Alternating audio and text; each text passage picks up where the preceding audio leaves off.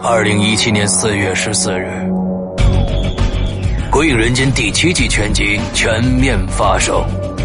地下一居室、奇案、天堂棚、纸人、魔方 ，QQ 上多了一个人，请抬头看夕阳。拍花老太太，飘。第7天，10个全新周氏恐怖短篇音乐广播剧，等你来听。只有在《鬼影人间》苹果 APP 及官方淘宝店。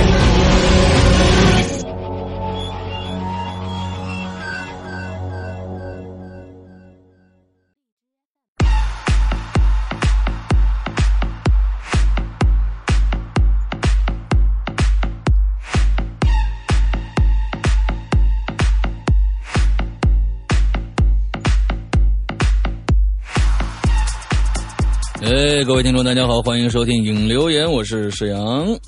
各位听众大家好，我是大玲玲。哎，你不是永远怎么着着大玲玲吗？对。哎，那个还是在我自己的地盘里面说吧，这个是吧？嗯，非常傲娇的一个说法啊！你凭什么呀？对，你凭什么呀？对不对？是不是？你凭什么不爱人家呀？对不对？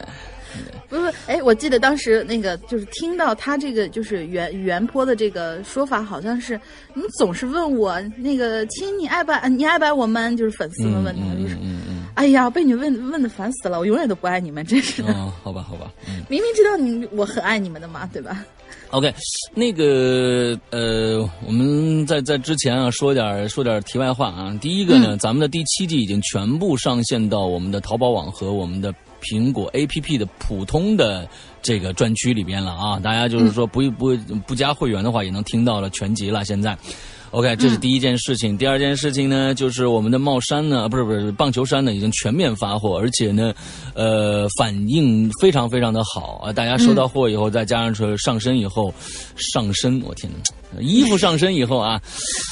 衣服上身以后都效果对效果非常非常的好，所以呢，我们最近呢也是在我们的微博里面做了一个这样的一个征集这个怎么说呢买家秀的这样一个活动啊，而且会结尾会还会收到一些小礼物，对我们的得第一名呢还会收到小礼物。之后如果是你是已经买到衣服了，而且想秀一下上身以后的状态，完之后可以关注一下我们新浪微博、啊。对，玄天降地上身。对，新浪微博的鬼影人间，完之后上面有一些细则可以告诉大家啊，怎么样参加这个啊。第三个事儿，我们跟大家说很多次的，就是鬼影重重这个事情啊，你不能强求的，对。所以这个星期鬼影重重大家都在关注鬼影重重第3集，对不对？这个星期跟大家提前说一下，第3集不更。因为稿子没搞定，因为稿子没搞定，这个肯定必须的。大家说你们这个太拖了，哎，我们就是拖了，怎么着吧？完了之后，关键我呢是一个这个对于故事的质量把控，实在是一个到了一个极致的一个程度。就是说，在第3集的时候，我觉得故事的发展还有进度，不行的话，我可能会跟作者会促膝长谈一下，你知道吧？啊，那这个选中稿的作者促膝长谈一下，我是这样写不行的啊，咱们得换个方式啊，咱们得想想办法，因为这个故事要是这样的话，你第4集写什么，第5集写什么，我们可能会有一个非常非常长的一个向后发展的一个怎么说呢？一个计划啊，那个计划可能就是没完成，因为改了很多稿以后觉得还不行，那我们还得继续改到满意为止，就像当年的这个结界一样啊，那个小天猫已经被我搞疯了，你知道吧？啊，之后搞疯了以后呢，你看这一期就没写。大家琢磨琢磨啊，一个天蝎座把一个水瓶座搞疯是一个什么样的概念？水瓶座是举世瞩目的就是那种 top one 的疯子啊，然后被天蝎座搞疯了。哎，这水瓶座是疯子来的吗？对，水瓶座是比双子座还过分的神经病。哦，是吗？但是我觉得他本身就很疯。对，我觉得笑天猫那隐藏的很深呐。笑天猫我觉得不像个疯子啊。是啊，对呀，像个傻子。他像个勺子是吧？哎，但是我觉得笑天猫这一次呢，我问过他，他本来是想续写的，但是这个工作实在太忙了，最近是的，工作实在太忙了，所以呢就没有参加这个啊。所以大家这个星期就先不要期望这个什么了啊，期望越多失望越多。所以呢，我们想给到大家一个惊喜，还是想让故事更好听一些。所以大家再等一下吧啊，说不定下个星期就有了。那下个星期没有呢？那还有下下星期呢，是吧？这个故事肯定会完的嘛。天哪，无限期拖更！对，所以大家不要着急啊！我们这个节气也更了半年呢，5集故事更半年的这个速度，你想想啊，这个《周之洞》是不是啊？大家等一等，还是等一等啊！不要着急。还有一个就是说，在我们上一次已经说过了，所有的这次的第2集的续写者，或者第3集的续写者，都可以在我们的 BBS 里面把这个故事你接着续完。你按照你自己的想法，你原来的稿子的那个发展方向，你可以把你自己的故事续完。如果说这个故事也很好听的话，看上去很完整的话，我们呢会挑出一个来，完了之后再做成一个平行空间，甚至2个、3个不可能啊，我这儿就忙不过来了啊。再挑出2个来。所以呢，大家如果你觉得你们的这个想法非常的好的话，可以接着去续写啊，接着去续写到我们的 BBS 里面去啊 ，BBS.鬼影club.net， 完之后这样的一个网站里面去接着续写就 OK 了 ，OK， 好，我们想想啊，还有什么事儿要跟大家说的？好像没有什么大事儿了，对吧？啊，对，完之后上个星期二腥风血雨，完之后呢，我会在今天的大家听到这一期的同时，我会在鬼影人间的 VIP 群，我自己的专区失踪里边，放出一期非常严肃的节目，关于上星期二的这样的一个事件啊，所以呢，这个非常严肃的一个讨论啊，欢迎各位会员可以去听一下 ，OK， 好，那今天这个我们接着上个星期这个不灭的话题啊，来讨论这个校园诡异事件，对吧？接着上一期，今天的篇幅好像挺长的，我觉得啊。那么就说那个龙鳞下个星期就不是校园主题了 ，SP 这就是上下2集，对吧？难说啊，还难说啊？对，还有人啊在留，对，还有人在留。但是我们这个星期可以开其他主题了，然后我们下个星期呢可能做一个这个星期做一个中集，下个星期做一个下集，之后呢就是可以把话题往后延一个星期。OK， 好吧，给大家足够的写的时间。OK， 好，这是个中集是吧？对。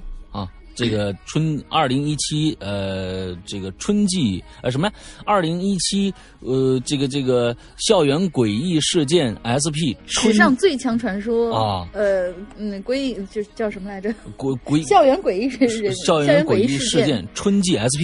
哎，这样的一个话题啊，我们今天来到了中集。OK， 看看今天中集，大家带来什么样的主持人连名字都记不住。哎，这是我们的特点。啊，这是我们的特点。我们要坚持的一个特点，不记名字。好的，自媒体就是这样嘛，对吧？对，好。首先得自己嗨。对，我觉得上一集啊，我觉得还是相对欢乐的啊。我觉得上一集还是相对欢乐的，因为我们说到了一个什么话题？虽然我不记得我说过什么话题了，就是上一集我已经忘了我说到哪儿比较搞笑了。但是我觉得好像有座山，山上有个假山，假山里面有个洞啊，洞里面有个老教授在给小教授讲解剖课呀。对，好像是这么个事啊，好像是这么个事。对，好吧，我们今天继续这个啊，继续这个来，第一个故事来。龙鳞先来，第一个故事，你能不能告诉我这玩意儿咋念？我查了半天，怎么感觉那么像是一个俄语还是一个法语？不，这个好像真的没 Zoomi 什么，这个确实是 Zoomi，我觉得那个 H 应该不发音啊，那个 H 应该不发音，很多的 Zoomi 对，应该就是那就 Zoomi 好了。Hello， 上哥龙鳞姐好，我是上周入坑的小新人一枚，哇塞，好新呐、啊，这么新，特别新，很喜欢《鬼影》这个节目，APP 论坛已经装备齐全，希望接下来和《鬼影》大家庭一起快乐的分享身边的灵异事，欢迎。先说明一下，4个女生，我们学校呢宿舍是4人间，下面就进入主题吧，说一说我们大学时期的故事，（这一件真实发生在我身上的事情，今天在这里给大家和世阳哥讲一下，希望懂的鬼友啊，可以帮我分析一下。反正我是到现在都没想明白呢。哎，好。在我大学的时候呢，发生过一件怪事儿，而这件事情呢，成为了我大学生涯中挥之不去的梦魇。有过大学生活的鬼友们都知道啊，这大学的课程呢，就是翘课，在翘课中度过。谁说的？你也太能混了！你这好家伙，大学都翘课，我的天哪！尤其是看到他在大一下半学期的时候就已经翘课，你说你大四的时候翘课，这个还是可以理解的。嗯，大一下学期的时候，还是要好好学习啊。Zoomi 啊，对，你解释不了的事情，就是因为你没好好上课。好吧。来吧。这大一下学期的时候，身为学渣的我呢，你就开始经常翘课了。每日每夜的宅在宿舍里打游戏啊，看电影啊，午餐也足不出户叫外卖解决，就这样持续了半个学期，从不进行户外锻炼，也接触不到阳光。我呢，就成功的从还算强健的小身板，活活的变成了一个体弱多病、阴气十足的体质。你就自己琢磨吧你。这样的体质使我遭遇了至今都没办法解释的事情。OK， 咋回事呢？有天中午，我跟平常一样，吃完午饭呢，就抱着 pad 在床上看电视剧，就看着看呢，就不知不觉就睡过去了。当时室友们都去上课了，就剩我一个人在宿舍里。你真行，因为刚睡着，睡眠还很浅，迷迷糊糊中呢，我就感觉有人在我床底下扯我窗帘儿。括号，我们大学的床是一个人一张带那个楼梯的上铺，然后床底下是书桌和书柜。随着被扯动的窗帘儿，整个掉线带着床架子就一直一抖一抖的，发出刺耳的摩擦的声音。OK， 我就以为是室友回来了叫我起床，我就轻声问了一句谁呀？但是过了半晌也没人回答。说实话，我确实有点害怕呀，但是还是坚信是室友在恶作剧。接着呢，就是一阵困意涌上我的脑袋瓜子，我就再一次迷迷糊糊的睡过去了。这一次我睡得特别的死，还做了梦。不知道睡了多久，我又一次迷迷糊糊醒过来，翻身儿。换了一个比较舒服的姿势，把头朝着墙壁转向了朝向床帘子的那一面。突然之间我就看到有一双眼睛正在透过床帘的缝隙死死地盯着我看呢。我脑子一下就懵了，全身的血液直冲头顶，我感觉身体的每一个细胞都要炸开似的。我想叫，但是叫不出声，我想坐起来，但是我丝毫动弹不得。下意识的闭紧眼睛，不再敢与那个眼睛对视。但是我发现闭上眼睛之后，那眼前还是浮现着那一双瞪大的眼睛。我觉得我可能是被鬼压床了，真是害怕极了。我就安慰自己，说不定是室友趁我睡着的时候回来寝室，只是我没发现，这只是室友的恶作剧。我就试着调整呼吸，让自己平静下来。在我稍稍冷静下来之后，我就想起了不知道谁曾经说过，遇到不干净的东西，心里只要默念阿弥陀佛，也许能管点用。我就抱着试试看的心态就开始默念，念了很久，我就发现我的身体可以动，就缓缓睁开眼睛。之前发生的事情仿佛是我做的一场梦一样，显得不那么真实了。我就用余光扫了一下床帘的缝隙，什么都没有，只看到阳台门紧紧地闭着，挂在阳台门前的粉红色的窗帘轻轻地被吹起了小波浪似的飘动，阳光也安静地洒了进来。我就想啊，应该是我最近身体太虚了吧，室友在中途回到宿舍，因为我睡得太迷糊，导致了现实和梦境结合啊，虚惊一场。突然呢，我就想嘘，我就渐渐起身呢，半梦半醒的爬着楼梯下了床，走到宿舍门前，眼前的一幕却让我再一次吓傻了。因为我竟然忘了，在我爬上床之前，我已经把宿舍的门从里面插上了安全栓，那室友是怎么可能进来呢？等一下，这样的一个密闭空间，床帘是被什么风吹起来的呢？于是我就一声尖叫，拔开了安全栓，直接冲出了宿舍，径直跑到了隔壁寝室，一通敲门，抱着隔壁寝室的同学大哭了一场。我至今还记得，当时他被我隔壁寝室的同学啊，被我的举动吓得一愣一愣的，一直问我你怎么了？你没事吧？但是我却一个字儿的吐出来，真是吓坏了。在隔壁寝室一直待到我室友回来，才战战兢兢跟他们回了宿舍。经过这件恐怖经历之后呢，我搬离了宿舍，在校外租了个小房子，并且每天都坚持晒2个小时太阳。好了，以上就是我要说的发生在我身上的事情。因为是理科生，文笔不是特别好，可能没办法表达出来想要表达的那种真实的恐怖气息，讲的可能有点乱。感谢大家，希望鬼影越办越好。好，我这儿说一下啊，首先呢，你是理科生啊，我也是理科生。我知道，如果大学的课你不去上一天的话，你都接不下来。那就跟美剧一样，你这集不看，你直接看下集，你不知道这剧情怎么发生的。之后呢，你即使这个在外面租一个房子，每天出外面晒2个小时太阳，你也不去上课，你这大学上的还真是有点意思啊。另外一个，你刚才说啊，这个上大学啊，就是在翘课中度过啊。大家你看，有过大学生活的鬼友们都知道，大学的课程嘛，就是在翘课中。不是，为什么你的宿舍人全都去上课，就你一个人不去上呢？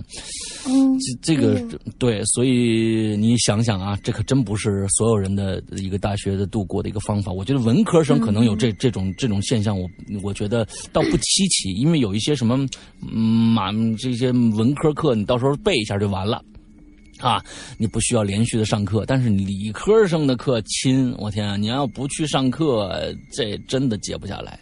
所以呢，这个其实这个屋子里面的这个我觉得还是很可爱的。他就是看你，嘿，这姐们怎么不上课去？那我吓吓她吧，让她每天别在屋子里待着了。人家是好意，你知道吧？对吧？人家是好意，吓吓你得了。完之后你赶紧上课去吧，你别在每天屋子里瞅着了。你这上大学呢，你每天在这儿好像看电视剧，好不容易家长不管你了是吧？我觉得他一定是受了那个叫什么来着？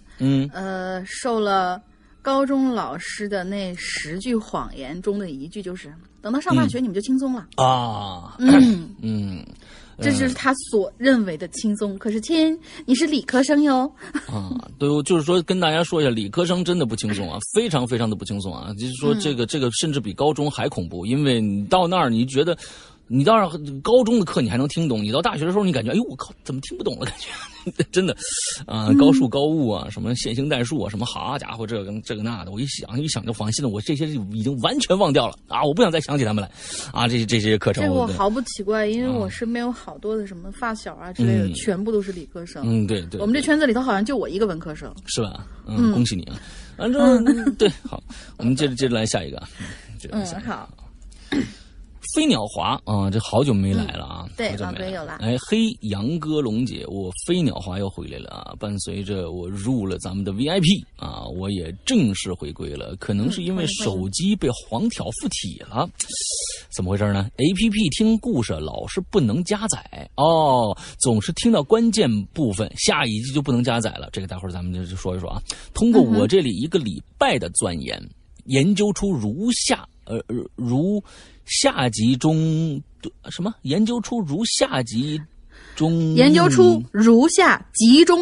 案。果然是理科生啊！果然是理科生啊！中文博大精深啊！啊，研究出如下集中应对预案。首先呢，言归正传，先讲故事，最后说，也算是给这个新鬼友们一些福利啊。故事呢，是我被称为“埃宝”。是吧？这个他写了一段日文啊，被称为埃宝，中文是搭档的意思的一个好兄弟跟我讲的，是他上大学的时候，他大学是在咱们北京的 LF 大学城啊中的某个3本上的大学啊。PS， 几年前呢，我被读到的那一期影留言中，我初中的经历也在这儿的大学城里。你没有听错，我初一就在那个大学城的某中学分校度过的。我天哪，啊，用他的话说呢，他们的校园里各个楼的布设说你的布设的挺闹心的。我这个真的我没明白，这个楼的布设就是布局是不是啊？楼的布局、啊、布局和设置啊。哦，嗯，就挺闹心的啊。据说、你看我今天一说我理科生，完了这个文科的这个状态就马上下降了、啊。心理暗示。那、对啊。之后呢，据学校中的一个上了岁数的副教授啊，跟他课余时间闲聊的时候描述，在晚清的时候，哎呀，我的天哪！飞鸟华，我求你了，你是老鬼友，但是我也容忍不了你写错别字啊！你这，尤其是对理科生来说，晚清民间组织义和团在京城扶清灭洋啊。其主战场呢，就包括这儿 LF 地区，廊坊其实啊，就是啊，大家就是说廊坊啊，就包括这廊坊地区。当时呢是横尸遍野，再到后来啊，有的荒地呢就沦为了乱坟岗。随后呢，很俗套的啊，这个小区呢就在这个乱坟岗子上盖起来了。在他就读期间呢，发生了一件有点悬的事儿。啊，事儿呢，从一个老教学楼说起。那个楼啊，是建校初期就有的。随着时代的变迁呢，一座座新楼也拔地而起啊。有那么一年呢，这个老楼啊，就被封楼了，说是重新整修内部啊。大概就是我搭档啊，入学前五年的时候竣的工。啊，但是呢，因为一些缘故啊，并没有投入使用，校方呢也没说明为什么不投入使用啊。随后呢，就一直放着。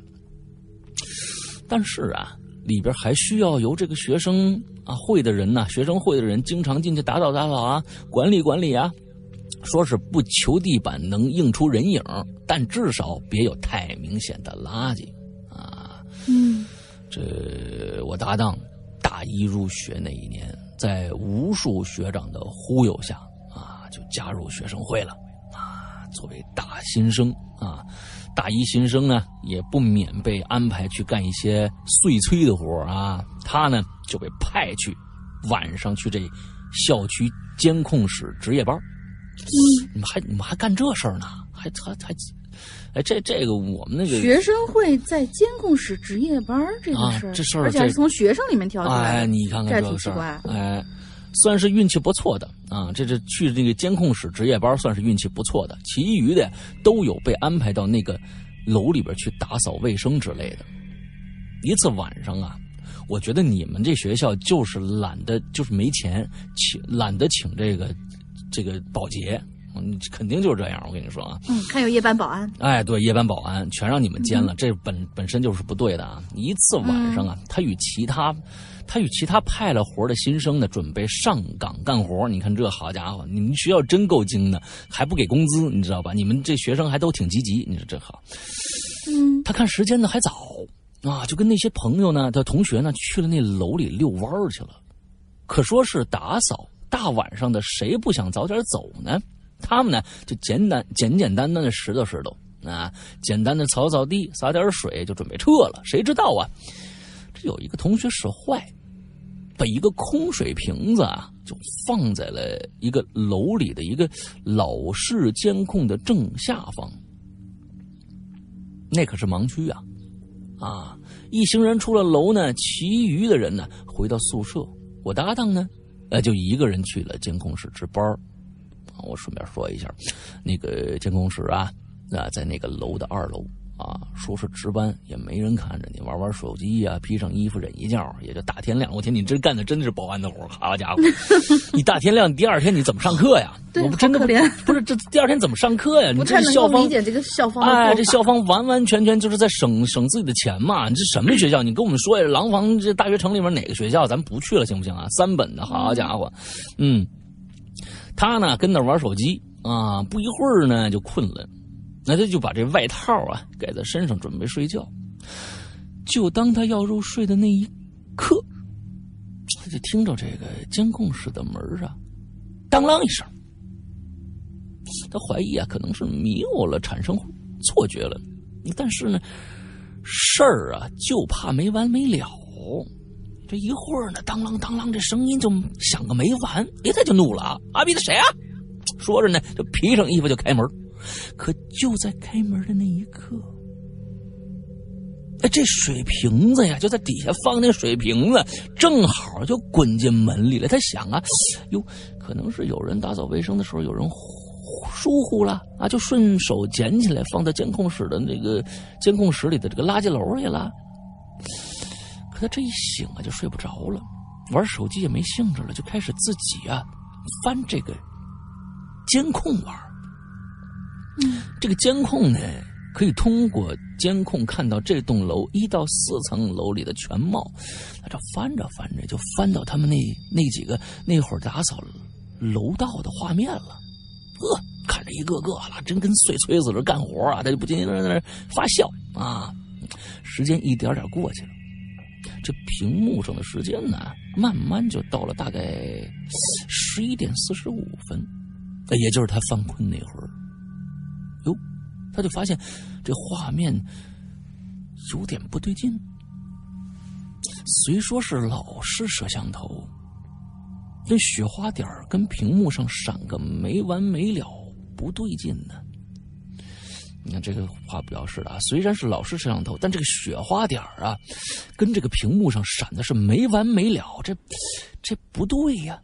而且就在这个时候，左下角的时间呢静止了，停在了11点45分。可是这画面还在进行着呀。除了不断闪动的雪花点，隐约看到1楼地板上的一个瓶子咕噜咕噜咕噜咕噜就在那儿滚呢，仿佛有个人在那儿踢。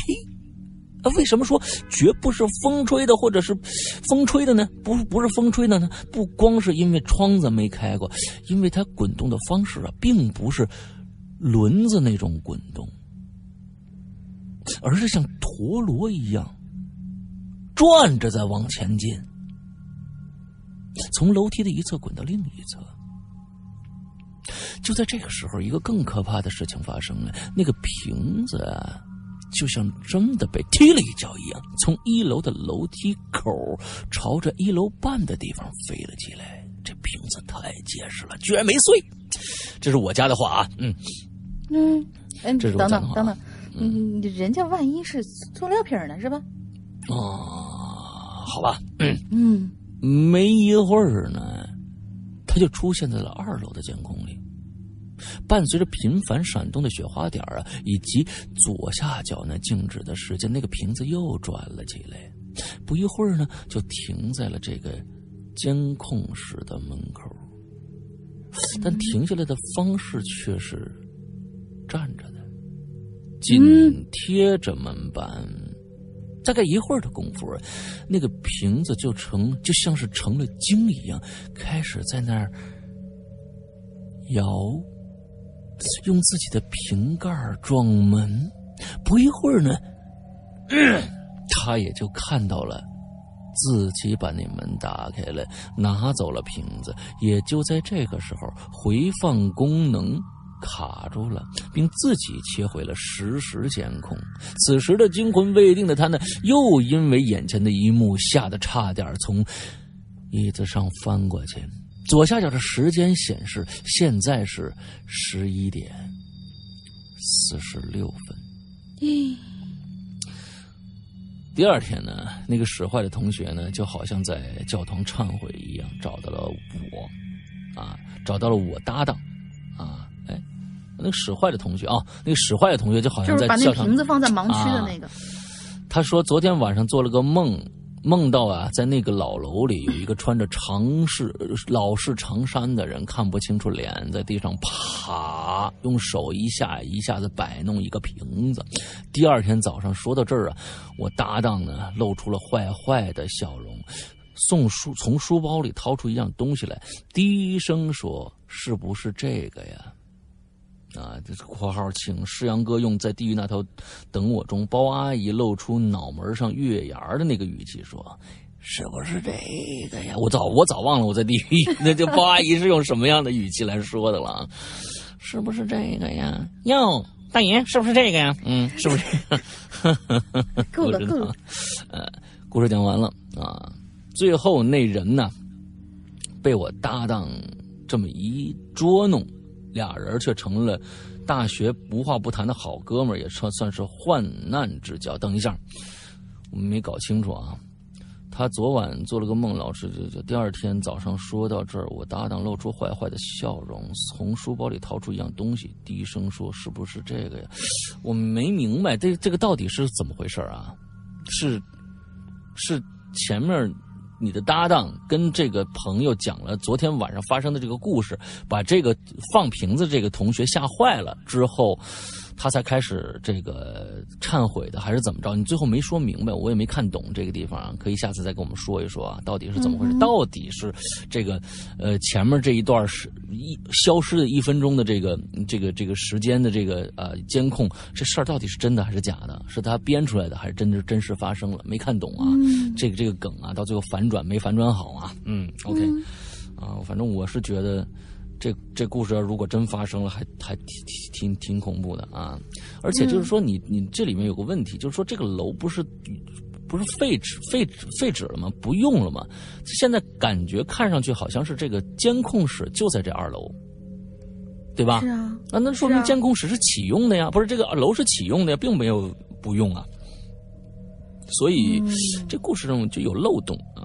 飞鸟华同学，你完了给我们解释一下啊。OK， 好的，接着最开始会这个飞鸟华在前面说了，APP 的问题，确实，我发现 APP 最近有一个进来差不多半年多，我觉得半年到1年之间，以前没有这个问题，近半年到1年之间，有人断断续续开始反映了，有可能很多人都没有找到反映的地方啊，就跟我们反映这个情况，这个 bug 的地方，就是说，现在这到底是一个 bug 还是一个什么东西？现在始终没有搞清楚。就是说，有很多的时候，大家点一集在我们的 APP 里面，苹果 APP 里面点一集故事，点下去以后，它不播放，不播放，好像能下载，下载以后也不播放。完了之后，好像还有一个就是说，或者你下载了以后，这一集其实上一集串了。有这样的事情发生，非常灵异的事情发生啊，在我们的 APP 里面。但是我觉得这是一个跟我们那个 APP， 我们这样的一个鬼故事的这样的一个东西非常搭调的一个 bug 啊，非常诡异。完之后呢，我们也在查这个 bug， 可以跟大家说，我发生过一次这样的事情。我的 APP 里面有一些朋友，你像大玲玲好像一次都没发生过，对吧？没有。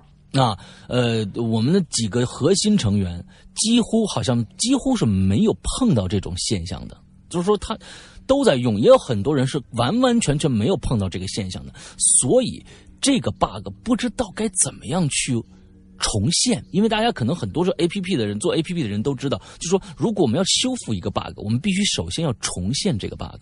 让它再发生一次，我们才能去把这个 bug 修复。但是现在目前来说，我们在后台查了所有的东西，没有发现这个 bug 到底是什么造成的。你看我这个叙述方式是不是特别像在说一个恐怖灵异事件啊，这样的一个事情啊？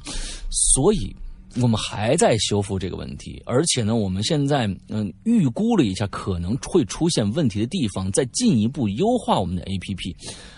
马上会更新一版，但是大家先要等一下，我们可能还要内测一下，看看到底请一些曾经反映过这个有这个无法播放这个问题的人，我们来首先来这个测试一下，看看他们还有没有那个问题。如果还有，那我们接着再去改我们的 APP。如果没有了，我们会上一个新版的，大家可能会再试用一下这个新版的，看看怎么样。这个反正就非常的奇怪，没有任何规律可循，而这呢。今天飞鸟华找到了一个看似稍微复杂一点，但是好像能解决这个问题的办法啊！其实我们已经找到这个办法的一个很简单的办法，就是如果你碰到了某一集不能读的话，你重启一下手机就能放了。基本上，我们现在找到了这样的一个方法，但是这个飞鸟华这个方法呢，更加的好像更加的啊花哨啊，你看系统一些。他说呢，你可以重新下载一下 APP，啊，如果有一集无法播放，可以卸载 APP 并重新下载，之后呢，登录以后找到那一集，点击播放就应该能放了。他是这么说的。但是呢，若仍然无法加载啊，则先后点击上一集和下一集，在确认都能加载以后，之后啊，这很关键啊。点击上一集和下一集，比如说你一个故事啊，现在老千，比如说老千第20集你听不了，那你先点19集，再点21集，完了之后呢，如果这2集都能加载都能听好之后，你要关闭 APP 再打开，完了点击无法加载的那一集，就能放了。如果说啊这个还不行，请重复1到3步。这个解决方法真的很有趣啊，真的很有趣。所以我不知道到底是，因为我们真的没法重现这个，因为大部分的人是没有出现这个问题的，不知道是什么东西导致了这样的一个问题产生啊！真的不知道什么导致，而且大家好像系统也都是最新的系统，所以不涉及到或者越狱不越狱的问题。那么如果越狱产生这种问题的话，那我觉得可能这跟 APP 没有关系了。那你越狱了以后，可能在里边的各种什么是不是有变化？对，越狱会产生各种各样的一些不可控的一些问题。如果是越狱的，那可能我觉得那我们就没办法了，我们不可能因为越狱的用户再去改一版新的，对。但是好像不是越狱的用户，那这是非常奇怪了啊，非常奇怪了，这到底是怎么回事？哦，我们之间有人遇到过了，我们的旋转遇到过了。对，旋转遇到过了，完了之后他这个前几天也跟我们反映了以后，反映到我们 APP 后台那边去，他们也在找，但是还是没有还原出来，真的这个是非常可怕的一点啊，就是从近半年来才会有的啊。我觉得近半年发生了一些事情的人，我觉得可以去拜拜。好，这什么事情拜呢？对，我们也在积极的在后台在修复这个问题啊，给大家带来的不便，我们在这边表示歉意啊。好，他后面还有好几个 PS 啊，这个飞鸟花啊。完了之后呢，说近期我在跟我的搭档，就刚才这里面说的，和我师傅囤故事，你师傅还有师傅，准备一起跟杨哥或者龙姐约一期这个《鬼影在人间》，嘿嘿嘿啊！这个和上面是个 PS， 上面这个 PPS 啊，提前剧透一下，是有关时下热门游戏、阴阳师、口袋妖怪等等的都市传说。我的天哪，这个有话题性啊！PPPS 啊，不得不说呢，这个《鬼影》这4年5年了，亲，你就是怎么就4年了呢？你那一年，你是不是跟那个消失一分钟一样消失了？他可能停了4年，他可能停了4年。对，不得不说来鬼影这4年里，你看，真的感觉被无数次开启新世界的大门。无论是最早入坑的高108三岔口，还是说最近盼星星盼月亮更新的这个老千2啊，5周年直播那一次，当盒子的故事在耳畔响起的时候，当龙姐现真身的时候。我这个不说了。当久违的东哥回来客串的时候，感觉时间过得真快呀！啊，这 PPPPS， 你这真是张震的那个厕所里的灯，是我入恐怖有声故事的入坑作啊。PPPPPS， 祝鬼影万古长青啊！勿被鬼友长聚不散。杨哥、龙姐，你们努力，大家都能看得到。无论是直播做节目，还是龙姐手脚。并用啊，这个制作的那个香皂，哈哈！龙姐想起我是谁了吧？下次回想亲我就别让英子姐代劳了，您就找个招月鱼的玩偶亲一口就行了。什么意思啊？啥？谁？咋回事啊？不，完全不明白啊，懵逼的状态啊！对，懵逼的状态。好吧，接着下来，好，下一个是，应该是新朋友吧？狮子爱做梦，诗阳、玲玲以及各位鬼友，大家好，我是2015年初开始听鬼影的新鬼友。OK， 这呢是我第一次写影留言。我打小呢就在北京的南城长大，所以特别喜欢听明哥的《鬼影在人间》，感觉倍儿亲切。我长大的地方离民哥小时候住的右安门不算远，在陶然亭附近。呵，那太熟了啊！我姑奶家就在那儿住。说到陶然亭啊，我就不得不提一下菜市口了。大家有可能听说过啊，这菜市口啊，在清代是北京的刑场。然而呢，陶然亭这地方就是承接下一项程序的地方，没错，就是坟地。因为在那个年代，出了和平门往南那儿就是城外了。你还别不信，在我小学的时候还证实了这个事件呢。有一年呢，我们那一片都在挖地沟，往里埋很粗的那种水泥管子，那坑的深度啊，能有一个成年人那么深，但是呢，我当时很小，也不知道它干嘛用的，我就记得当时在深沟里头看到了人骨头，不用质疑我是怎么看到人骨头，因为我看到了大腿骨和头骨，人的，当时啊也不觉得害怕或者忌讳，还特意叫同学来看的。当然了，说上面这故事跟我们发生的事儿也没有什么直接关系，只是小小铺垫一下。这事儿发生在2001年的时候。首先呢，说明我本身不是个阴阳体质，当时我还是个初二学生。记得当时在开学的前一天，我们去返校准备新学期的开始。一般返校呢，也就是打扫卫生，发新书也就没事儿了。10点多左右呢，就放学了。我呢就跟俩铁磁一块儿从学校回家，因为我们几个人的家呀离学校都不算远，因为时间早，我们就决定在外头多溜达溜达再回家。那年南城好多地方都在拆迁，也包括我们那一片儿。那时候的拆迁啊，基本上都是平房，而且拆完以后的废墟啊，也不像现在都用那铁板围起来，那时候基本上都是没人管，我们就很淘气，去拆迁的废墟里头玩儿。说是玩啊，其实也就是在里头溜达，因为当时拆迁的面积特别的大，也挺空旷，就觉得特别新鲜。刚开始那没什么事儿，我们就那么溜达着。等经过一个窄胡同的时候啊，不过其实说是胡同，其实两面啊没有彻底的推倒的墙，一面是。其实就是两面没有彻底推倒墙，一面是死墙，另外一面呢是原来户的那个后窗户，窗框还在，但是玻璃都碎了。因为这个胡同不宽，就能容纳2个人的宽度，一个人的宽度，我们3个人就一个一个的进去。我呢是走在最后的，因为地上都是碎砖头嘛，怕绊倒，我走路的大部分注意力都集中在地上了。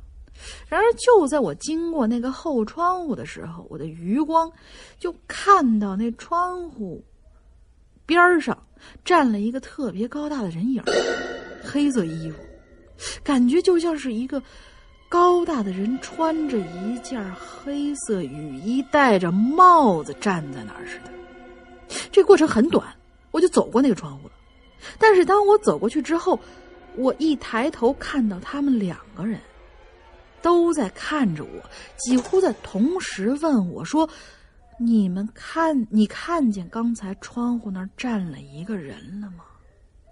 我就点点头，就赶紧往回退了2步，往那窗户里面又看了一眼，什么都没有啊，而且也没有什么黑色的东西能让我们看错，因为这面墙就被拆的只剩下一个 L 型的两面了。后面就是空旷的废墟，也不可能是什么人在吓完我们之后迅速的跑开啊。我们就赶紧从废墟跑回大路上，我就边走边开玩笑似的吓唬对方。其实呢，也没太当回事儿，就各自都回家了。其实我心里啊也犯嘀咕，就是一个人眼花也不能3个人同时都看错。不知不觉的就到了晚上了，因为那个时候没什么可玩的。到了晚上，也就是找同学出来压马路啊、聊天什么的，大概差不多8点多不到9点吧，我就准备出门找同学。但是我一出门就傻眼了，满街都是烧纸剩下的灰，还有一些正在烧纸的人。我在门口犹豫了一下，后来还是决定回家了，毕竟白天经历了一个诡异的事情，等回家以后才知道今天是鬼节。后来也没再发生什么事儿，也不知道白天发生的事儿跟鬼节有没有关系。原本是去年想发在鬼节那期的，但是因为工作忙就耽误了。但这一想也是我学生时代发生的，发在校园诡异这一期也应该不为过。好了，说了这么多，虽然不是很恐怖，但是贵在真实，也让我想起了好多学生时代的事儿。时间一晃，我现在马上就要当爸爸了，我家的小生命7月份就要降生了。也祝鬼影越来越好，期待下一个5年。恭喜恭喜未来的爸爸！我建议你这小孩啊，出来以后小名就叫7月，挺好。哦，7月是吧？嗯，然后再生一个2胎小安生。嗯，那挺好的呀，不好笑，安安稳稳的被生出来嘛。啊，对，啊，为什么不好笑呢？7月和安生，嗯，好，可以，嗯，好，接下来呢，是这个性伴侣，我天哪，你这个好家伙，你这前舌音和后舌音的这事儿，你要是真念不完的话，很容易被念错。也许人家是阿信的粉丝啊，怎么了？性伴侣是吧？对啊，我相信他肯定不是因为阿信的粉丝起这个名字的。嗯，好吧。啊，小人之心夺君子之腹是吧？嗯，也许是因为之前信长呢。啊，信伴侣啊，嗯，石阳哥呢，龙玲姐2位好啊，我是信伴侣啊，我是听了鬼影1年半的年轻鬼友。首先呢，给鬼影5周年来一个迟来的祝福啊，祝福这个鬼影5周年生日快乐啊！之前呢，之所以一直不敢来这个论坛留言啊，是因为我胆子呀，其实挺一般的啊，不敢把自己经历过的阴影呢，自己再重温一遍。但是追了鬼影以后，发现这个影留言呐，还有在人间呐，啊，让我听了以后实在是大呼过瘾，无法言喻的。这个意犹未尽啊，于是果断注册了论坛来留言啊，很少写东西，文笔呢非常不咋地，那希望多多包涵啊。当然呢，能读到最好，谢谢，哈。嗯，这前面这个开头写的还是不错的啊。我们不希望有这个莫言的水准啊，我们也不希望有这个什么王朔呀，什么这个那的啊，这反正念顺了就行，念顺就成，多加标点符号啊，自己检查一遍有没有错别字啊，这就已经非常的欣慰了啊。嗯，这个我在校园经历的恐怖事情太多了，很多想起来呢，现在心里还砰砰砰的跳，心有余悸啊！我就姑且呢讲2个小故事啊，分别从小学到大学吧。嗯，这一次呢，春季的留言就先讲小学和初中的。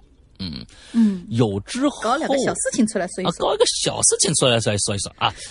有之后相关留言时候有之后，哎呀，不是这就你看，这就发现功力的问题了。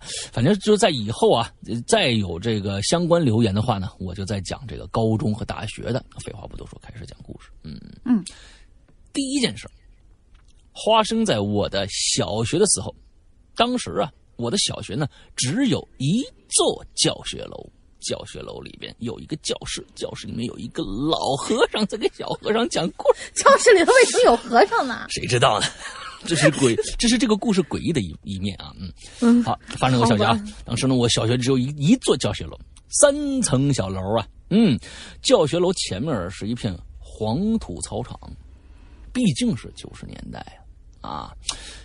这个条件的小学呢，还是比较常见的啊。楼呢有个后院，不见天日的那种胡同，什么意思呢？楼有个后院，不见天日的那种胡同是什么意思？我这个不明白啊。后院和胡同这是两码事儿啊。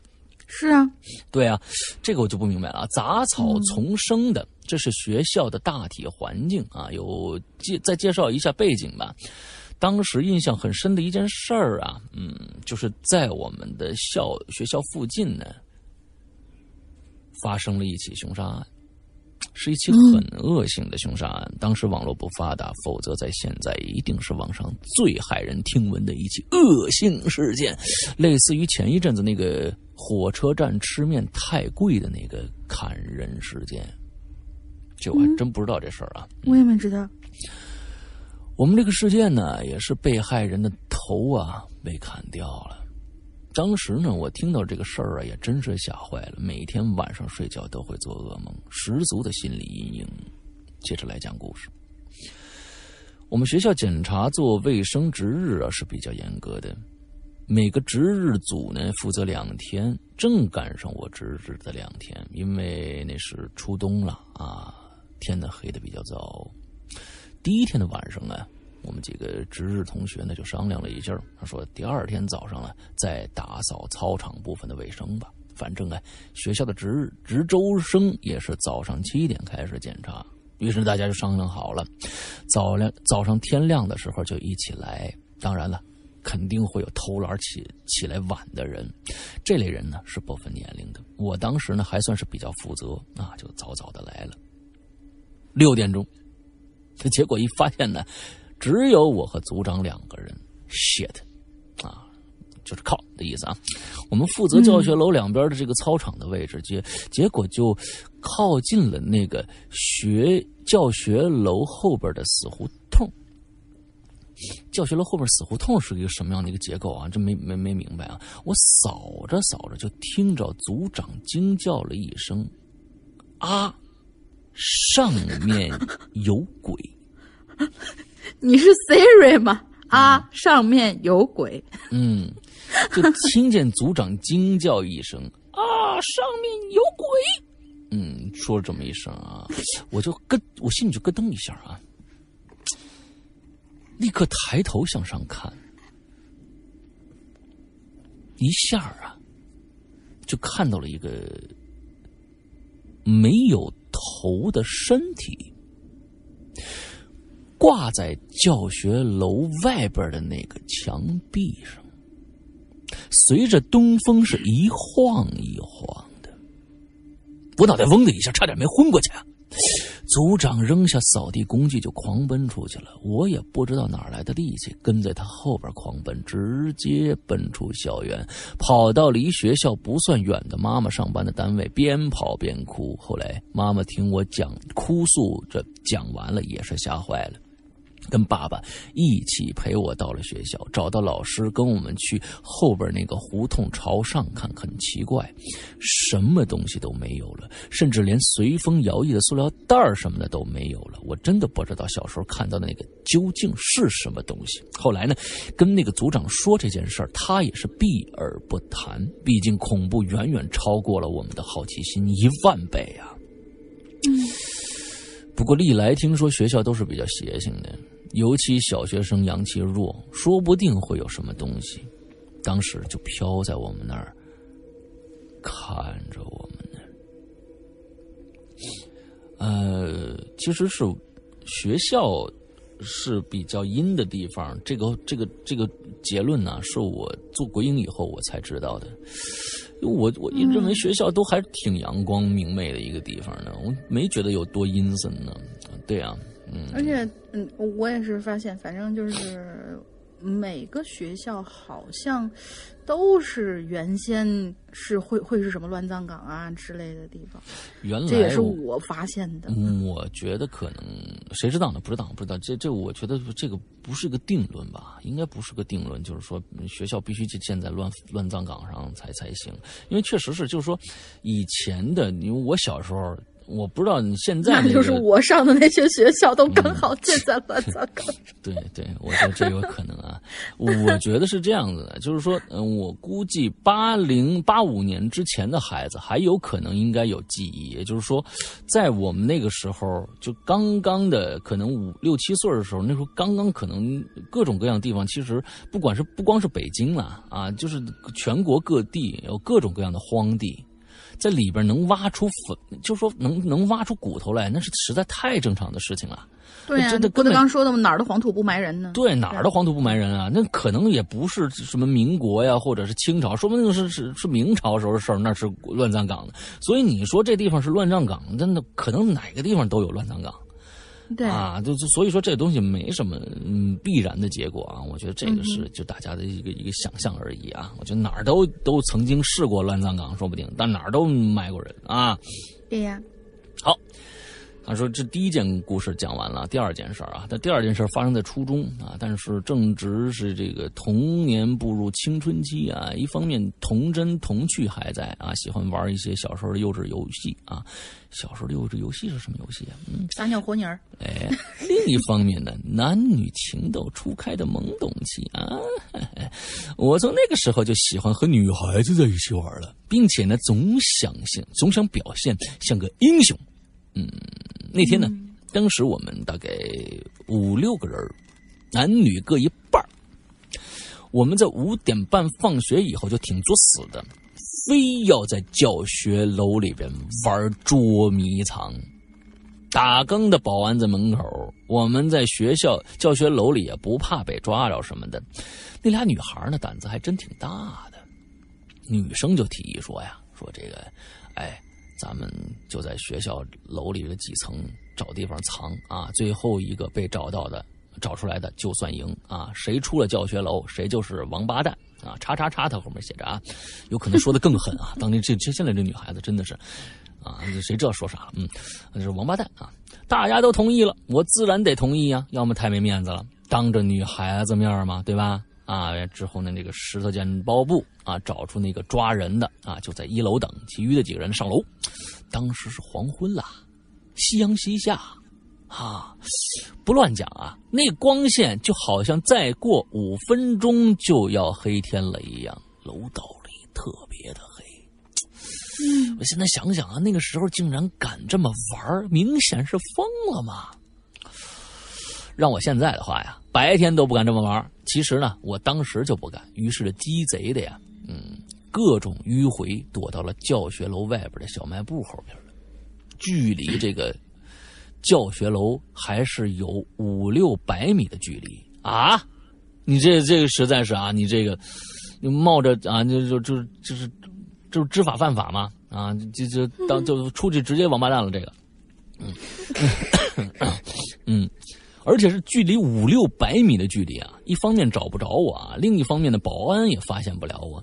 我在那小卖部后边找了个能坐的地方就坐下来了，心里还想着那个妹子的美丽啊，结果突然我就听着小卖部里传出一个声音喊我名字，很小声，但是很清晰，声音还拉得挺长的，我当时就懵了。幻听吗？我又竖起耳朵就听了一下，然后呢，就再也没听到什么了。哎呦，我顿时就慌神了，我冲着跑进了教学楼，发现那个抓人的傻同学还在那串来串去的找人，还挺带劲的。我赶忙集结了所有人，问刚才谁吓我？哎，谁小声喊我名字来着？大家都表示压根儿没出过教学楼。那次我真的就害怕了。这个时候啊，保安呢就冲我们吼了2声，我们被发现了，连忙道歉求加求情，希望不要被告诉学校。保安就跟我们说啊，这个小孩子黑天不要随便在学校里待着，不安全。不是都是什么论调？我的天哪，这学校不安全是哪儿安全啊？啊，他也没说为什么。他说的那种不安全，我知道是某些方面的不安全。哎，我这真的是，那你就我们从小在学校里晚上加班啊什么，不是加班，就晚自习啊什么的，也没见什么不安全，大家都挺高兴的哈、啊。该捉迷藏捉迷藏，该谈恋爱谈恋爱，你这是不是？啊，他也没说为什么。总之呢，我就带着悬疑回家了，也不想，也想不明白保安大爷到底说的不安全是什么意思啊！从此以后再也不敢作死玩这个可怕的东西了。之后的我相对就是比较安分的一个孩子了。这个故事，第二个故事就是。其实在学校里并没发生什么事儿，是吧？是他出了学校，在小卖部那儿有人叫他一声，是吧？对呀、啊。这跟学校有什么关系呢？对吧？好吧，现在已经是凌晨1点多了，写的是真心。他鸡贼嘛，跑出去了嘛。对，就是你因为跑出去了，你所以才惩罚你的，对吧？你看其他人都没有，写的是真心害。我天哪，你这个是确实，也写不了什么东西。写的是真心害怕了啊！自己还是个男生是吧？自己还删减了好多恐怖的添油加醋的描写。我的天哪，你再添点吧，要不然，因为真的自己想想都害怕。后来高中住宿的听歌里发出什么？住宿的听歌里发出奇怪声音和大学里情杀案发现场看到白影的事情，下次有机会再说。晚安，这是阳哥、龙英姐，再次祝鬼影5周岁生日快乐，希望节目越办越好。3位主播呢，生活越来越快。3位主播从哪儿出来的？现在只有2位，啊，不是他一直听了个假的《鬼影人间》，有可能。啊，现在只有2位主播啊，你就是总共加起来一共3位啊，总共加起来一共3位，但是现在只有2位啊，3位主播生活越来越快乐，各位鬼友也越来越幸福，哈哈，这里就是这么词穷，幸福，对对对，好，谢谢啊，这个我觉得这个故事，嗯，好可怕呀，嗯，这个，啊，OK，好，接下来下一个啊，来。接下来下一个是叫波浪线，嗯，应该也是新朋友了吧？嗯嗯，好像是吧，总算等到这一期了。意思是你之前写过，还是憋着一直要写，一直没写呢？总算等到这一期了。话不多说，开始讲讲我在寝室遇到的2件不同时期却属于同一类型的事儿。我上大学的时候被分到了一个6人间，打开门望到底呢，就是寝室唯一的窗户，一进门左侧是一排整体柜子，就是上面可以放衣服行李，下面是一张电脑桌的那种，右边是3张上下铺，因为地方本来就不大，床到桌子的距离呢也就走2步，我就按照门上的床铺表分到了最里边靠窗户位置的下铺。我的位置躺着的话呢，嗯，一抬头就能看到寝室的门。我们寝室6个人，5个学渣，1个学霸。那学霸可是真是学霸呀，哦，可以为了学术问题废寝忘食的难治。哦，除了吃饭，他跟我们一起出去玩的次数也比较少。我呢就属于那5个学渣当中的一个，因为刚到大学嘛，我们5个又比较喜欢玩游戏。那时候啊，一星期出去好几个晚上，网吧通宵，嗯，寝室五黑玩英雄联盟。天哪，啊，这是年纪真的是很小啊！我大学的时候玩三角洲一啊，你就可能有很少人能知道三角洲。什么叫三角洲一是什么东西？那 Delta Force 一代哦。啊，我估计现在很少人知道。全蒙蔽我。对。一来呢是因为大家一起玩，网吧气氛好，二来呢网吧比较凉快，因为大一的时候我们寝室还没空调呢，再说了寝室在6楼，不管是白天还是晚上都特别的热，把电风扇开到最大档还是热的不行。我记得有一次因为自己的专业课调到了第2天早上8点钟，于是决定早点睡，因为我的专业课老师啊挺磨人的，是个磨人的老教授，嗯，不敢迟到，更不敢不去。那天呢，他们4个人就问我啊，你要不要去上网啊？我就说改天一起去吧，明天第一节专业课。他们一听是专业课，就很同情的看了我一眼，嗯，然后他们4个人就一起去网吧了。我呢，就10点多上床准备睡觉了，嗯，学霸的床位啊，就在我的隔壁的床位。等到宿舍11点熄灯。他却直到熄灯了也还没回来，我就怕他没带钥匙，就把寝室门开着，嗯，开着风扇就睡着了。夏天啊，没有空调，真的是很热，不知道睡了多久，反正我是被热醒了，一身的汗。电风扇就那么吹着热风啊，我就睡在草席子上，就觉得自己像笼屉上的包子。嗯，对，形容还挺好的。嗯，我迷迷糊糊开啊，哦，好吧，漏念了一个字儿。我迷迷糊糊就睁开被汗水粘在一起的眼睛，呵，好黏糊呀！看到寝室的门还是开着，我就觉得这室友应该还没回来呀。嗯，然后看了看表，快3点了，也就没多想，因为隔壁床这位学霸呀，经常通宵在教室看书，所以看到这个点还不回来，那很正常。于是我就又躺下了。之前我是面冲墙睡的，睡太久了我就翻了个身过来，背冲着墙睡，眼睛呢就顺便向门口的方向又看了一眼。这回啊，我就看见我们寝室长的笔记本电脑跟前坐了个人，他的电脑桌是最靠门的位置，我呢是有高度的散光，把眼镜放在我的电脑桌上了，没在床头，所以我就眯起眼睛再仔细一看。这回估计没看错，还真是一黑影儿。与其说坐，不如说是趴在笔记本电脑上，手扶着鼠标。因为寝室长的那个鼠标啊，是那种接通电源整个会发光的那种，我当时就以为是警视长回来了，电脑前坐了一会儿，然后是不是因为太困了，直接趴那睡着了呢？嗯，反正那时候神经大条，觉得没啥，再加上眼皮已经不停的在打 kiss 了，所以一下子我就又睡过去了。直到我被闹钟闹醒，起床之后才发现寝室的门还是开着，我室友一个人都不在。说起这个，他们说那天他们都在网吧，没有人中途回来过。而学霸在教室啊就趴着睡着了，也没回来。天，太能学了。所以，那个趴在电脑上那是谁呀？嗯。还有一次啊，发生在冬天，应该是大三的时候了，已经装空调了。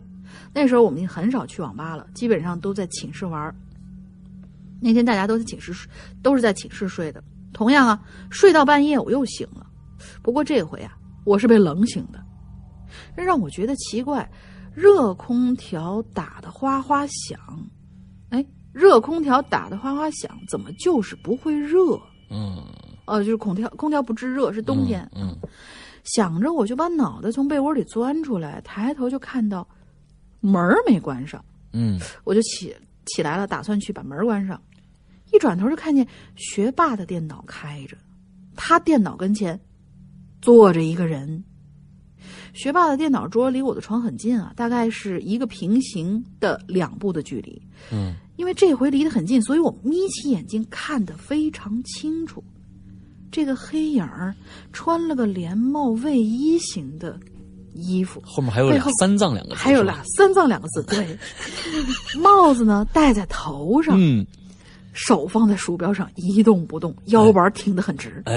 你们也知道卫衣那种帽子嘛，是很宽大的，遮住了整个脑袋，所以我也不知道这帽子底下的究竟是个啥。反正我当时有点害怕了，就没敢多看，赶紧就闭上眼睛，翻身面对着墙，也不知道什么时候就睡着了。等白天的时候，他们就在那儿骂呀，说是谁呀？这昨天晚上上完厕所回来门也不关一下。我就想起来，2次看到黑影都是因为门没有关的原因，而且那黑影为啥只是坐在电脑桌跟前，而不在床前或者啥的呢？其实吧，当时因为睡得迷迷糊糊的关系，也没觉得特别可怕，但是现在想起来真是挺可怕的。夏天那次跟一个黑影单独共处一室，冬天到了，黑影离我就2步距离啊！我甚至不知道，我面对墙的时候，他有没有把穿着卫衣的身子转过来看过我呢？转过来以后，胸口有一个藏字。对，这软广打的，毫无痕迹。对对对，我也很感谢啊，这个故事写的非常的棒。我觉得你这个文笔还是不错的啊。对，之后有一个人坐在那儿开着电脑，这东西很难讲啊。你就第二天没有人做过这件事情吗？还是旁边屋子里的人来这儿上网啊什么之类的，不知道啊。好，那电脑也应该亮啊。好吧。上网，他还趴人家桌上睡着了，这也是够那什么的。好，下面一个故事，这个哥们儿叫我是一个胖子。你的勇气可嘉啊！我是一个胖子。石阳哥，龙英姐好，终于又迎来了这个万年不变的话题。关于这个话题，我之前还真又遇到一次，可能算是灵异的事件。上一次灵异事件在第一次的校园诡异事件里面说过了，是关于英语考试的事情，并且还是被石阳哥读到的。虽然是因为伊里哥再次放了石阳哥的鸽子的原因，但我还是很开心的。上一次的事情大概就是英语成绩从来没及格过的我，有再一次可能发生过的和好兄弟的我想起这一期来了，当时哪一期？对，想起来了。他说他英语是不可能及格的，但是那次居然考的分数还不低。我的英语考试终于及格了。P.S. 不用怀疑，我的确是在凑字数，因为这次的事情太短了。好家伙。我呢是一个200来斤的大胖子啊，但我以前并不胖，这一点鬼影群里的鬼友们呢可以作证。我在群里发过我小时候的照片啊。说起来呢，我发胖的时候啊，和那次考试的时间段呢还挺近的。不知道有没有什么联系啊？作为一个胖子来说呢，我有一个大多数胖子都有的特点啊，一旦睡着就很难在天亮之前叫醒我，无论你用什么方法都叫不醒。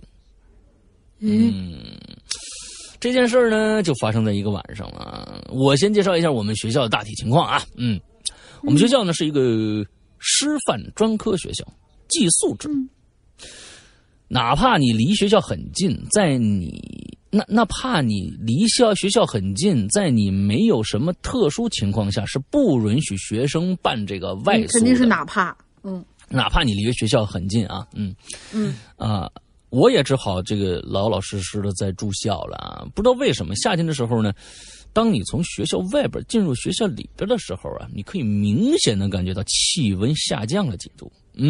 这个其实我就在很多地方都，我市政府大楼里边，你一进去，好家伙，那个因为就阴，它是阴面房或者怎么着，它肯定有这样的感觉的。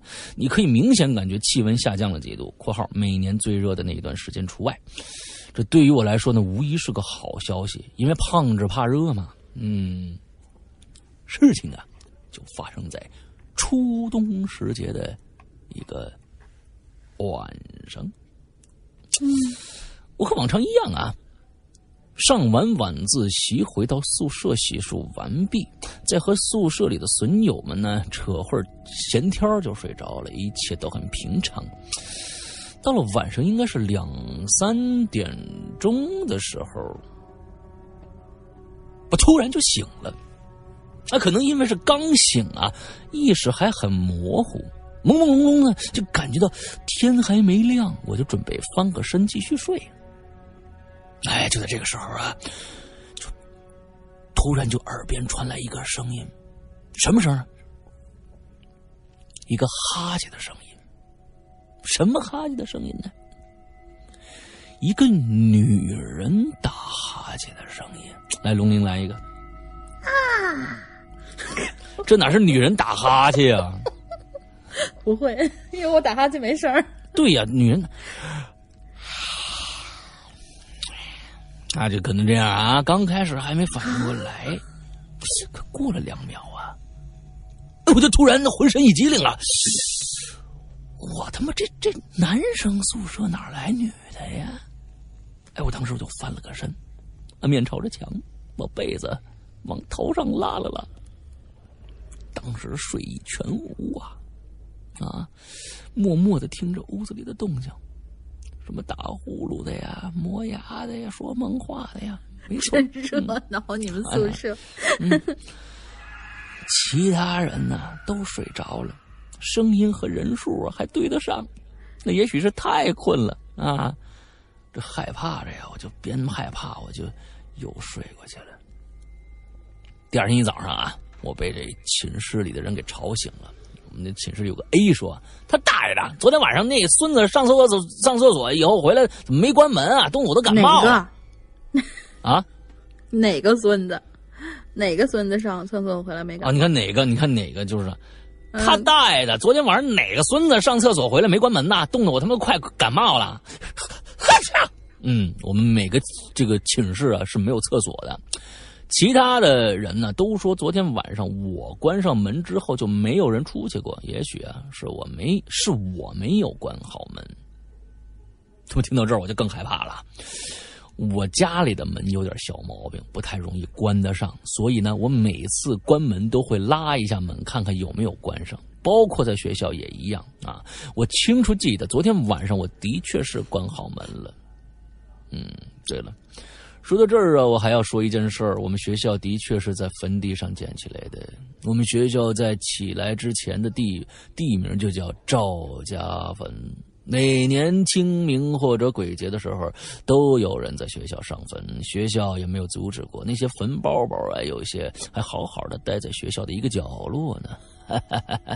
山哥都说在坟地上建学校可以压住好朋友的怨气什么的，但在男女比例是1:10甚至是1:15的学校里边，这一点还有效吗？不知道啊，谁知道？我觉得我听完这个故事得到了一个结论，就是那个叫什么来着？穿着三藏卫衣的那个黑影趴在电脑跟前睡着的，应该是这位同学。哦，是哪位？都是因为寝室门没关嘛。哦，对，对，都是寝室门没关啊。啊，两个都是男生，这俩是连着的啊，这俩是男生啊，都是隔壁宿舍，其实就是，哎，你这个，我建议你们俩人去干啥？这个我是一个胖子啊，和这个波浪线啊，你们联系一下，看看是不是同一个学校，还是住隔壁？对。好，完之后我觉得这个叫什么赵家坟啊，什么这些东西都没关系。你说北京多少坟呢？啊，公主坟、八王坟，好家伙，你现在多热闹那地方啊，全都是非常热闹的地方。而我刚来北京的时候，我就特别奇怪，为什么这儿的所有的地名，什么府啊，什么坟啊，什么营啊，什么各种各样的那种很奇怪、很奇特的名字。哎、对，来下一个。下一个，应该是，哎，是不是这回最后一个我忘了？不是啊，不是。你的智齿掉了，我天，亲，这智齿是你掉的吗？各位鬼友，大家好，我是潜水很久的智齿，这是第一次留言，希望能够被读到。我呢，在上中学的时候，所在的学校被要求强制住宿。这对我来说其实还挺好的，因为那个年纪啊，更喜欢跟同龄人待在一起。而故事也就发生在学校寝室里了。第一件事是这样的，那段时间不知道谁呀在带头，大家都在讨论嫁衣和妹妹背着洋娃娃这两首恐怖的歌。虽然带手机是不允许的，但是还是会偷偷有人带。我呢，我就属于偷偷带的那个。我们学校的宿舍都有独立的卫生间，有时候我会在别的同学洗澡的时候放这两首歌。现在想起来，谢谢室友不杀之恩呐。括号，他们是女生。有时候还真能把他们吓到。我是跟另外一个女孩子一起睡的。有一天晚上睡觉聊天比较晚。就在快睡着的时候，就听到窗户外头飘进来一阵歌声，那歌声飘飘忽忽的，听不真切，也没听出来是什么歌。我就问跟我一起睡的这位朋友说：“你听到没有啊？”他说：“听到了呀，但是那一天我们寝室都没有放歌呀。”那碰从别的寝室飘过来的有什么啊？对吧？也许你隔壁的寝室也有一个跟你一样恶趣味的。我天哪！我天哪，这个对你这个要是都是灵异事件的话，那灵异事件太多了啊！对，对，但是也说不定那天是比较晚了嘛，然后放这种东西，对吧？很奇怪。好吧。第二件事儿，发生这件事儿的时候啊，学校没有要求住宿，我是听同学们讲的，事情是这样的。他的宿舍老师啊，在农历7月半的时候买了一个应该是风铃吧？对，风铃挂在宿舍的窗户。那时候是夏天，广东这边呢也挺热的，没什么风。但是风铃在没有风的晚上，一整晚都在响。当时宿舍里有晚睡的同学说，看到宿舍里出现过一个白影，漂浮到每个床铺边上都看了一遍。最后消失在了那个老师的床铺跟前，然后就是这个老师没过多久就难产去世了。我相信这个故事一定是这老师难产去世以后才编出来的。有可能。我的同学也是看到这个白影子的人，他说那个白影子看起来就像是一团水蒸气一样。我觉得难说啊，这事儿真难说。OK。第三件事呢，这是出来上班以后同事说给我听的，下面用第一人称叙述。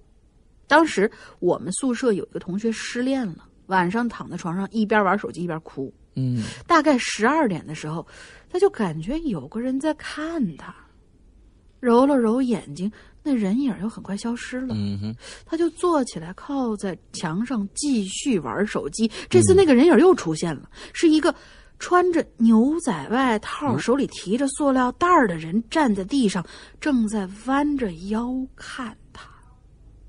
括号，这同事本来体质就比较弱，他那天不知道为什么跑去跟另外一个室友睡了。那个室友就说我同事一整晚都翻来覆去的，还悠悠的说了一句：“你来了。”嗯 ，OK， 故事就这么多。文笔也不太好，不知道石阳萨玛和龙鳞萨玛是不是能够看懂。最后祝节目越办越好，主持人和听众都心想事成。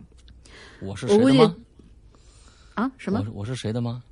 萨玛，嗯，日语大人的意思，龙鳞大人和石阳大人。嗯，萨玛，这一个妈就够了，真的，萨玛受不了。我又得出了一个结论，这位失恋的女同学就是刚才胖子同学看到的、听到的那个打哈欠的女生。哦，OK， 好吧，嗯，今天我们是连续剧啊，对，都是系列剧，我们做成美剧了都。OK， 好，接下来啊，今天我们最后一个故事啊，重庆小美妞，2010年大一的我呀，10年才上大一。大一的我呢，就读于这个重庆某护士学校啊，学校是依山而建呐，啊，后山呢满山遍野都是农民种的果林儿啊，果林呐、蔬菜呀、什么的啊。因为当时啊，学校有设立中专部，所以呢，大学期间晚上查房啊、夜查呀都比较严格。刚上完夜自习一节课的我呢，百无聊赖的对几个死党说啊，说哎，咱们这是个男生女生，应该是女生吧？哎，嗯，应该是女生。不是，这个女生太豪放了，哎，重庆小美妞嘛。对，今晚咱们撸串去吧，敢不敢？这个，我听到这个写的这个感觉特别像一巴掌宽护心毛啊，对，一巴掌护心毛那种感觉啊。就跟那个死党说，咱们那想是小女孩 ，OK， 好啊，哎。今天晚上咱们撸串去吧，敢不敢？哎，小 A 妹子呢，瘪嘴说你，我没钱啊，我妈下周才给我打钱呢，我不能去了。哎，小 B 汉子般的站起来，不是骂人，小 B 汉子般的站起来了。有没有四声 B 啊？小 B 啊，对对，小 B 汉子般的站起来了，你来。去啊，怎么不去啊？晚上去网吧开通宵啊，今晚带我升40节。哎，小 C 呢？小心的对我们说：“来，还是你。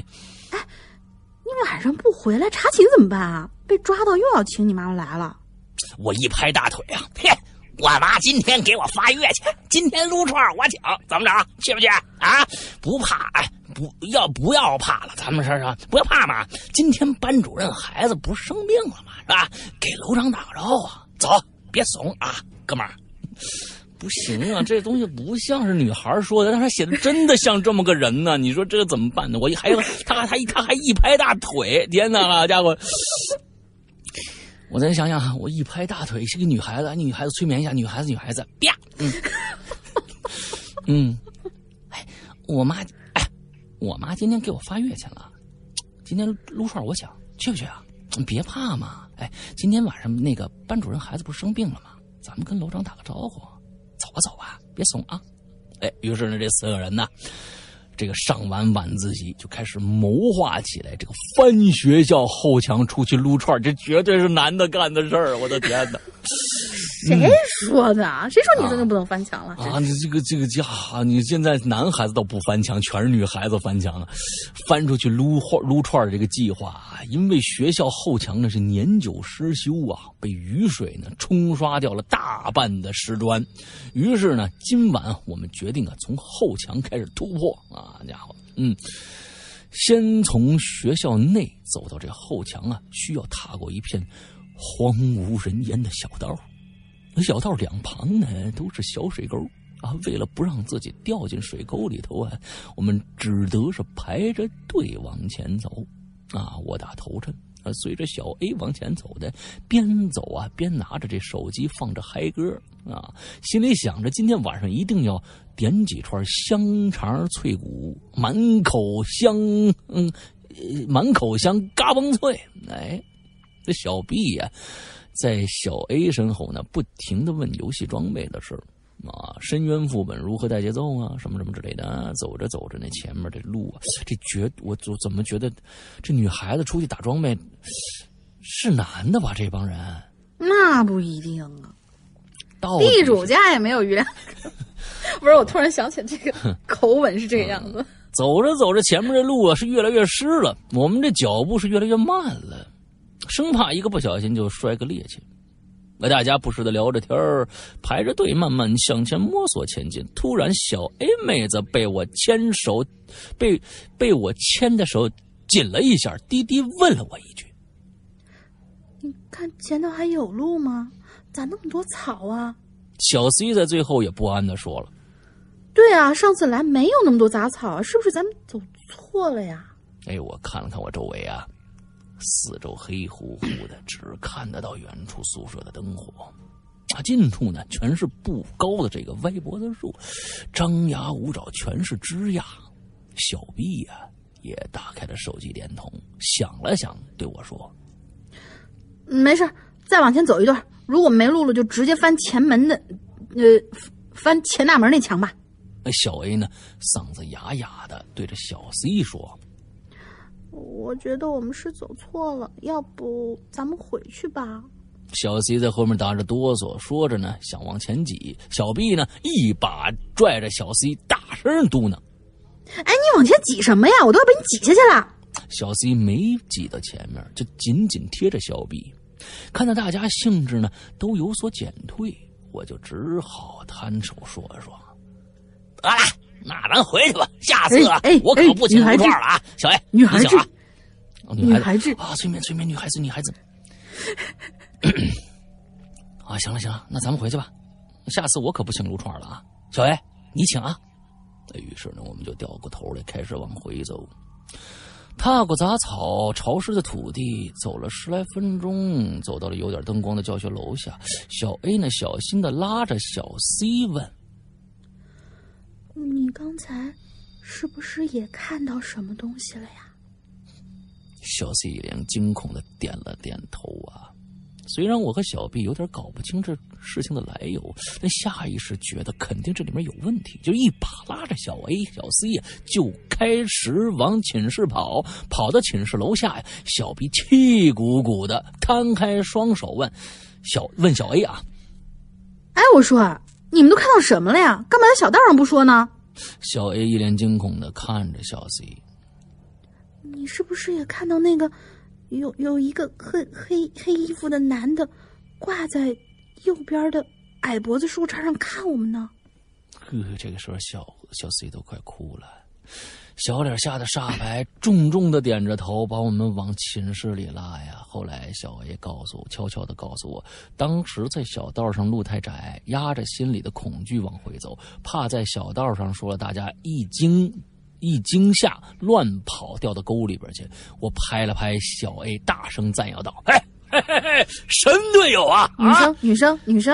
哎呀，我去，他写的太像男的了，你说这个好家伙，我拍了拍小 A 的肩膀，大声的赞叹道：“你这不是男的是，好的，哎呀，神队友啊！我都不知道女的该怎么说这句话，你知道吗？我揣摩不到那个心态，你知道吧？嗯。至于为什么我和小 B 没看到他们口中所谓的挂在树上的黑衣男人，估计是因为太女汉子了吧。”那后来啊，有可能啊，小 A 和小 C 津津乐道的给我们描述了一下那个黑衣男人挂在1米多高的树桠上，抬着头笑着看着我们，张着空洞的大嘴。那么黑的天我估计你看不清楚，这是你们想象出来的啊。故事就此打住。至此以后呢，我们就再也没敢晚上翻墙出学校撸串了。好，打完收工。OK 啊，这是我们今天的这个所有的故事全部讲完了啊，我们是不是还有一期这个在这叫什么呀？这个应该凑得够，应该凑得够啊！就大家对这个话题这个喜闻乐见的这个程度啊，让我们非常非常的不理解啊。非常非常的不理解，说明我们现在就是低龄化。对，鬼影低龄化。所以在学校那段时间呢，真的是无忧无虑，可以就是经常编一些这样的故事出来，可能是这样，不知道啊。那个时候的故事多，对，OK， 那我们今天节目差不多了啊。那在结尾的时候还是这样子，就是说一下，我的另外一档直播节目叫《扬言怪谈》，从上个星期4开始讲了一个非常非常好听的一个故事，刚刚开头非常好听。的一个能紧紧抓住人的一个，我认为可以给打5星啊，这满分5星的这样的一个故事，非常好听，大家希望大家能够来捧场来听。那么另外呢，只有在我们的会员专区里面 VIP APP 的苹果 APP 里面的会员专区里面，才可以听到我们洋洋怪谈的所有的现场的故事的录音剪辑。那相当于就是在这个我们的 VIP 群里边多了很多很多的故事出现。那其实这些故事我们全都不会在任何的免费平台或者收费平台出现的，我们不会在任何的平台放出，只有会在我们的 VIP 群的VIP 的这样的一个这个里边啊，苹果 APP 的我们的会员专区里边出现。所以如果大家感兴趣的话，也没有时间来那个来看我们的直播的话，那可以购买我们的VIP 的这个会员，但只能现在目前来只支持苹果 APP， 所以其他手机的用户可能要再等一等了。但是有可能我们不会开发安卓的版本出来，对，可能安卓的要失望了。所以，只有我们的苹果手机才能用，这一点是跟大家说一声对不起。那如果是怎么购买呢？你可以苹果手机的话，你就直接下载我们的 APP， 搜索“鬼影人间”就可以搜到了啊，在 App Store 里边。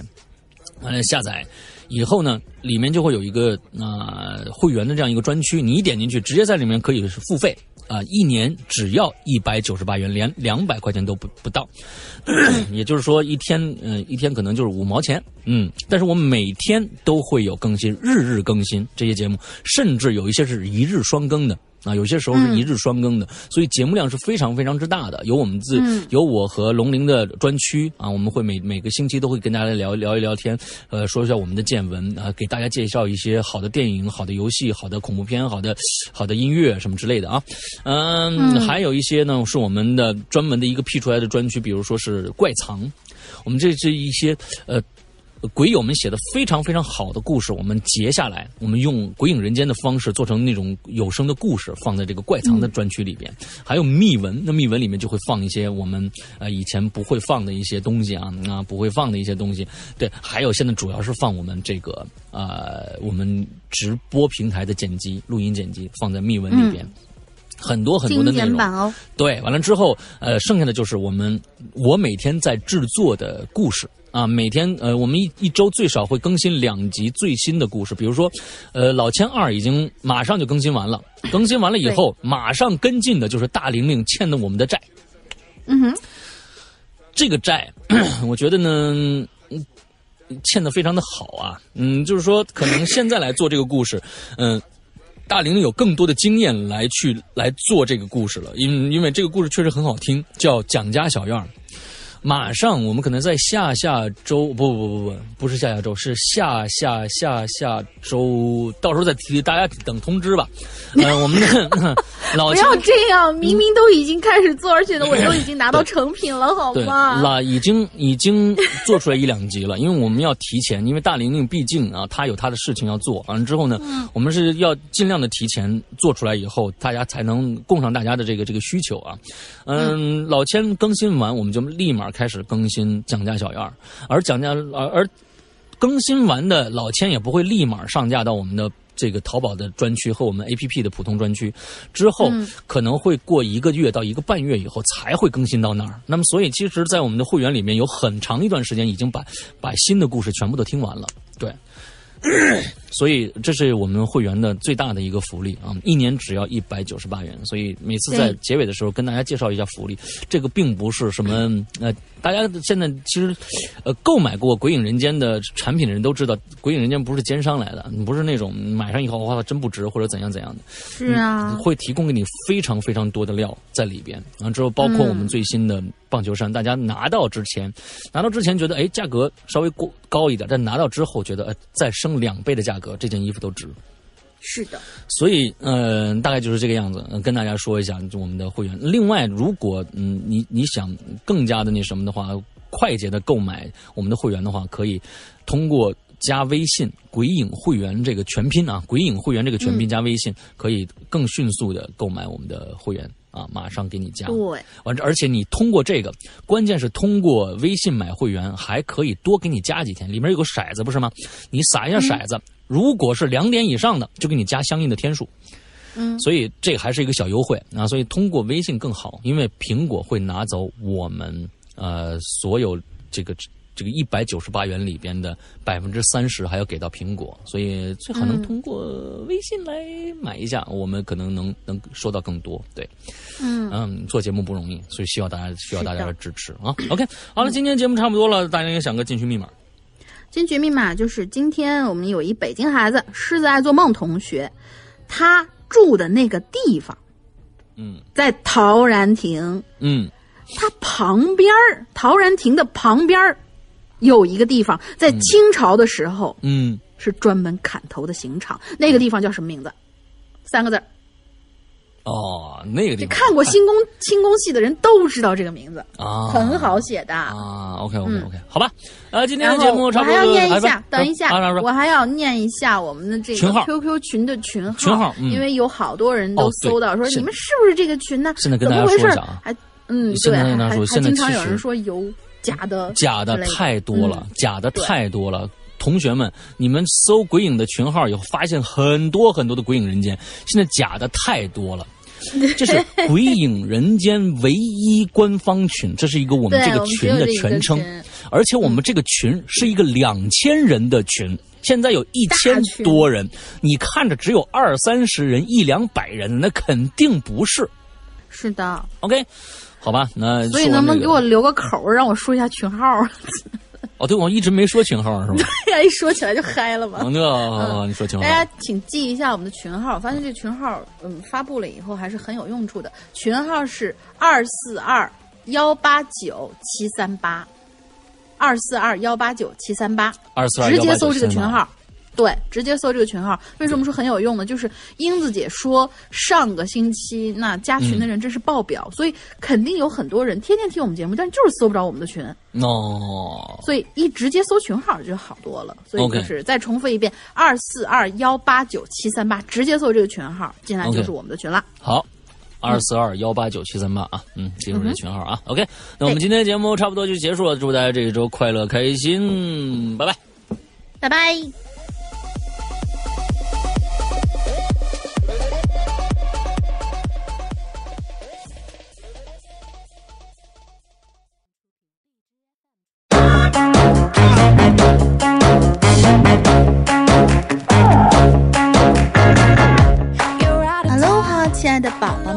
收听这一期的每周一歌，我是永远不爱你们的大玲玲。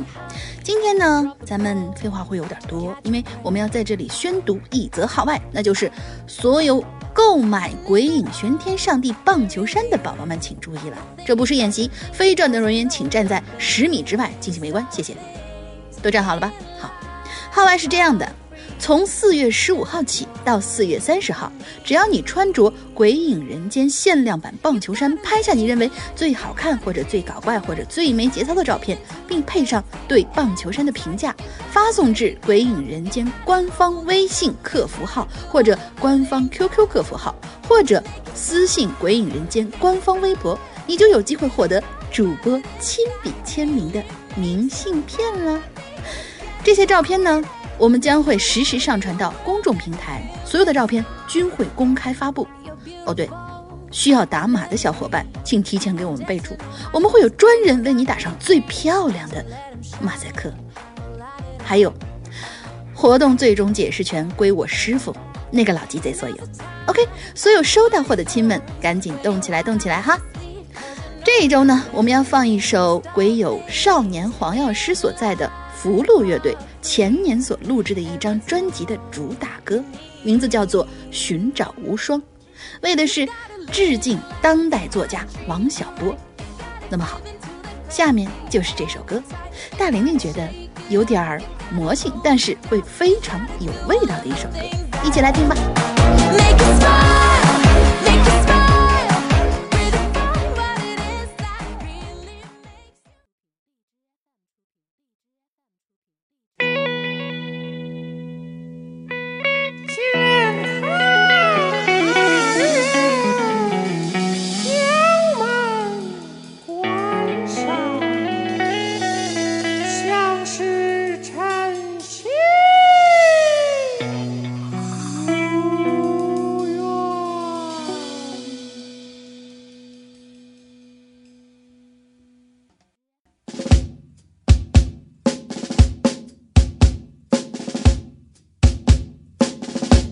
这西湖的雨水和情人的眼泪，它让人疯狂，它让人疲惫，逃得有点狼狈，品尝着滋味，你猜那是谁？你猜不出是谁。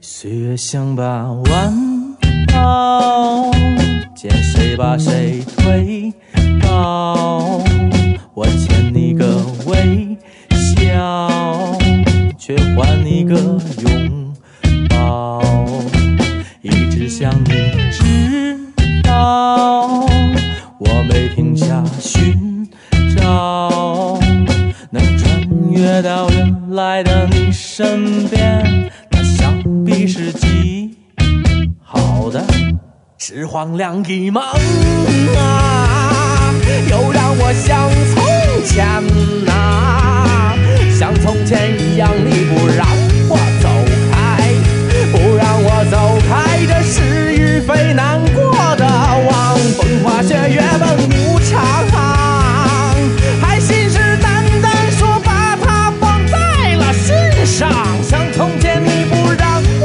走开，不让我走开，奔向幸福的路上，先说拜拜。